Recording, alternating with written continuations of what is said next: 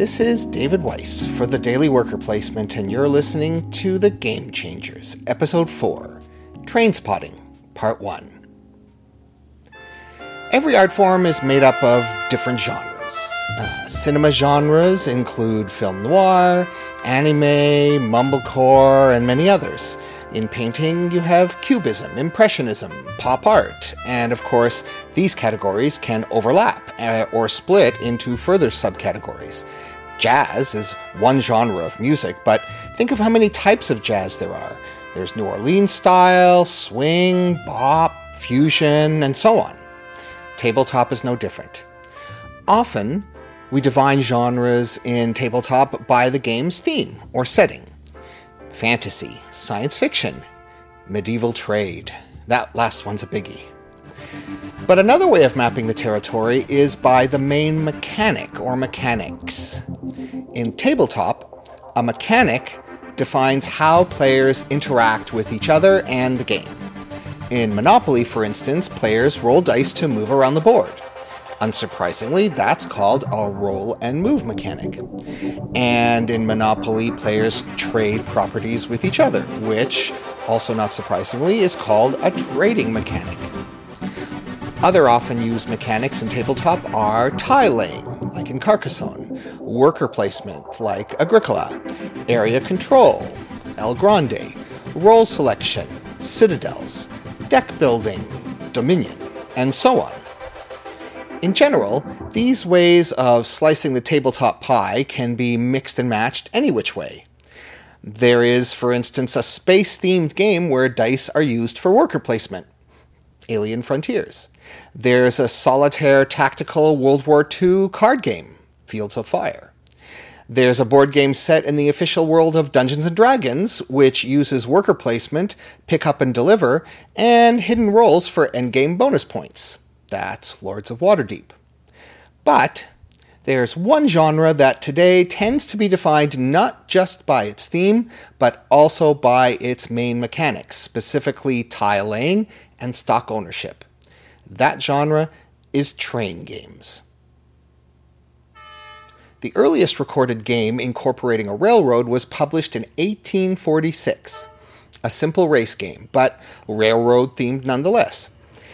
After that, things are pretty thin on the ground train wise. In fact, until the 1970s, I couldn't even say that train games were a genre at all by themselves. They were pretty well race games, no different than Candyland. But one exception was Fast Freight, published somewhere in the USA in 1948 and the only copy is currently on display at the San Luis Obispo Railroad Museum in California. The copy is falling to pieces, and many of its parts have been replaced over the years, but the rules survive, and they involve buying up routes and shipping goods, which is definitely a departure from the racing genre and makes Fast Freight an obscure ancestor of the train game genre. I'd love to know more about Fast Freight. But it is the United Kingdom, the birthplace of the Industrial Revolution and steam powered rail travel, that the two games that would come to epitomize the train game genre were both designed in the early 1970s. One by a Welshman, the other by an Englishman. The origins of the first game are in Milford Haven, Wales. In 1973, its grammar school geography teacher, David Watts, was looking for a more engaging way to teach about the history and purpose of railroads. Music history sidebar this David Watts was not the inspiration for the 1967 Kinks classic B side David Watts, which was later covered by the Jam in 1978, in case any of you were wondering. Well, I wondered. Anyway, Watts came up with a game he called Railway Rivals, played on a hex grid map of his local area. The map had mountains, forests, rivers, and coastlines, but no way to travel around. It was up to the players to build tracks by drawing on the map.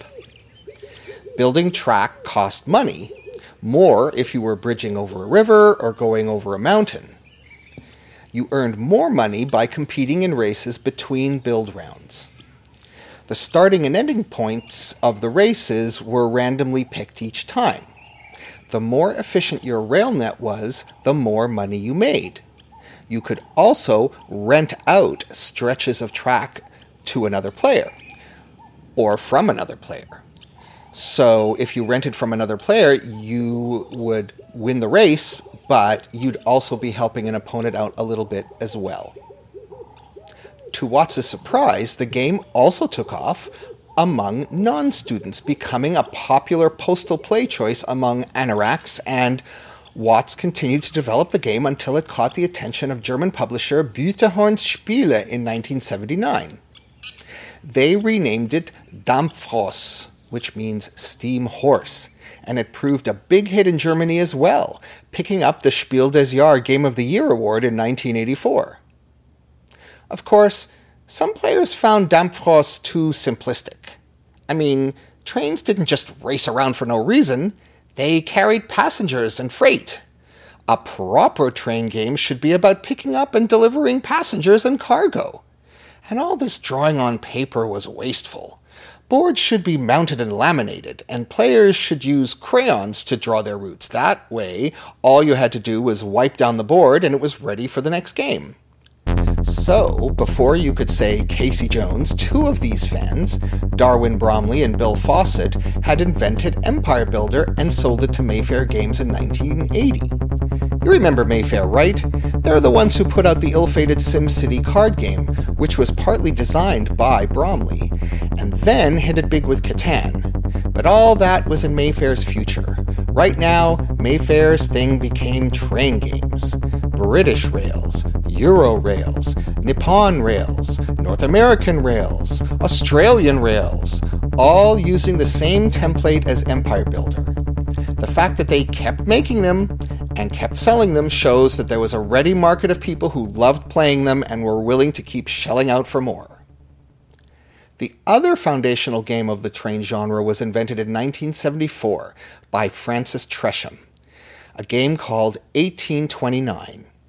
And it was 1829 that ended up becoming the main bloodline of the train game genre. Francis Tresham is truly one of the geniuses of the pre modern tabletop era and deserves to be better known. You'd think there'd be some biographic material I could turn to to tell Tresham's story, especially how he came up with the ideas for his games, but sadly, this doesn't seem to be so. There's much more information available about the other Francis Tresham. You know, the Catholic conspirator who was part of the infamous gunpowder plot of 1605, which planned to assassinate King James I. I don't even know whether that conspirator was the ancestor of the game designer, although Tresham isn't exactly a common name, so chances are pretty good.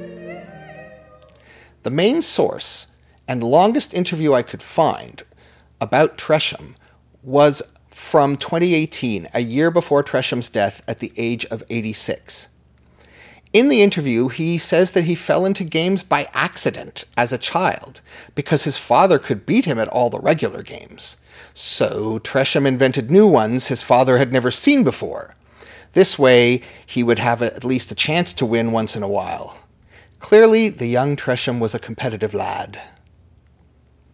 As a young man, he trained as an engineer and went to work for a local bus company. He married, settled down, and led the life of a middle class white collar worker.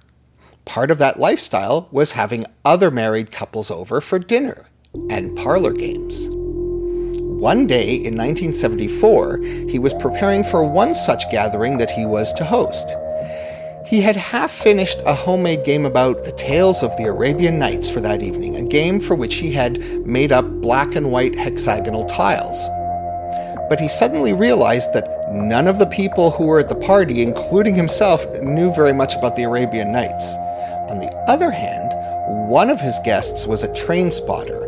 That's a British Railroad fan. And another actually worked for British Railways. So Tresham decided to throw out the Arabian Nights idea and instead make a game about trains, using those hex tiles along with other bits he cannibalized from his copy of Monopoly and some stock share certificates he took from a long obsolete game called Marketeers. Tresham was very modest about coming up with the game's main mechanics. He said it was all quite obvious, really, and besides, he only had six hours to throw the game together. It more or less developed itself. That night, he and his friends had a blast and immediately realized the potential of the game. And he claimed that there were very few changes he needed to make after that to get the published version done. For a while, the game had no name, it was just the train game, but eventually he chose the year of the first public railway founding in Great Britain, and so his game was christened 1829.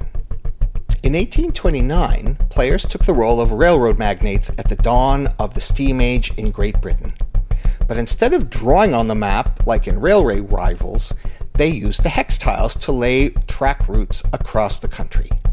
As the game went on, more and more complex track connections and crossings became available. It was the addition of a stock market and the incorporation of technological upgrades which made 1829 a landmark game. Instead of each player representing the owner of one specific company, players bought and sold shares in various companies, and the majority shareholder in each company was the one in charge of laying track and delivering goods for that railroad technological advances were introduced in various ways by various games in the genre, but the gist was that as the game went on, upgrades could be purchased to make trains travel further, more frequently, carry more goods, or other things.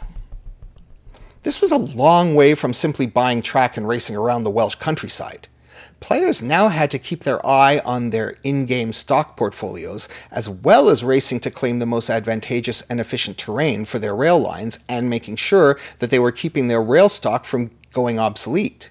So, although Empire Builder and its successors have a following even today, 1829 is generally considered to have established the train game genre that came to be known as 18XX because of Tresham's naming scheme. There's no question that 1829 was a game changer of the pre modern era, but it was just too ahead of its time. Tresham was never able to interest anyone in publishing it and ended up having to start his own company, Hartland Trefoil Limited, to sell it, and so 1829 never achieved mass market success. However, it did find a ready audience in train spotters, not just in the UK, but in North America and around the world as well. In fact, its sequel, 1830 Robbers and Rail Barons, released in 1982 by Avalon Hill and set in the eastern US, made 18XX even more influential. This was not only due to Avalon Hill's already high profile in the hobby game industry, allowing the game much wider distribution than Tresham could manage on his own, but also because it was one of the first board games successfully ported to the then new world of personal computers. And yet, Tresham wasn't finished transforming the hobby. After founding the 18XX genre with 1829, he went on to establish another genre a few years later with a game called Civilization. An epic game set in the ancient Near East where players took charge of tiny tribal groups and brought them to greatness. It was the first game to use what has come to be called a technology tree. The genre that Civilization set the template for is called 4X because players explore territory, expand their empires, exploit resources, and exterminate rivals. 4X gameplay continues to thrive today in both the tabletop and video game worlds, not least through the work of Sid Meier and Microprose, who were specifically inspired by Tresham's game to create their own massively successful Civilization video game franchise, currently in its sixth edition and still going strong after 30 years. Francis Tresham was like the painter El Greco. He saw things in a fundamentally different way, which was obvious to him, but opaque to all but a few of his contemporaries.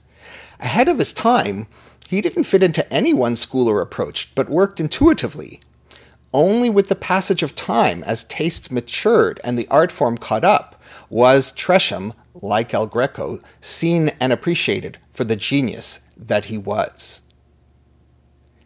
In the years to come, the descendants of railway rivals and 1829 would attract a hardcore audience of train spotters, but kind of off to the side compared to what was happening in the rest of the tabletop world.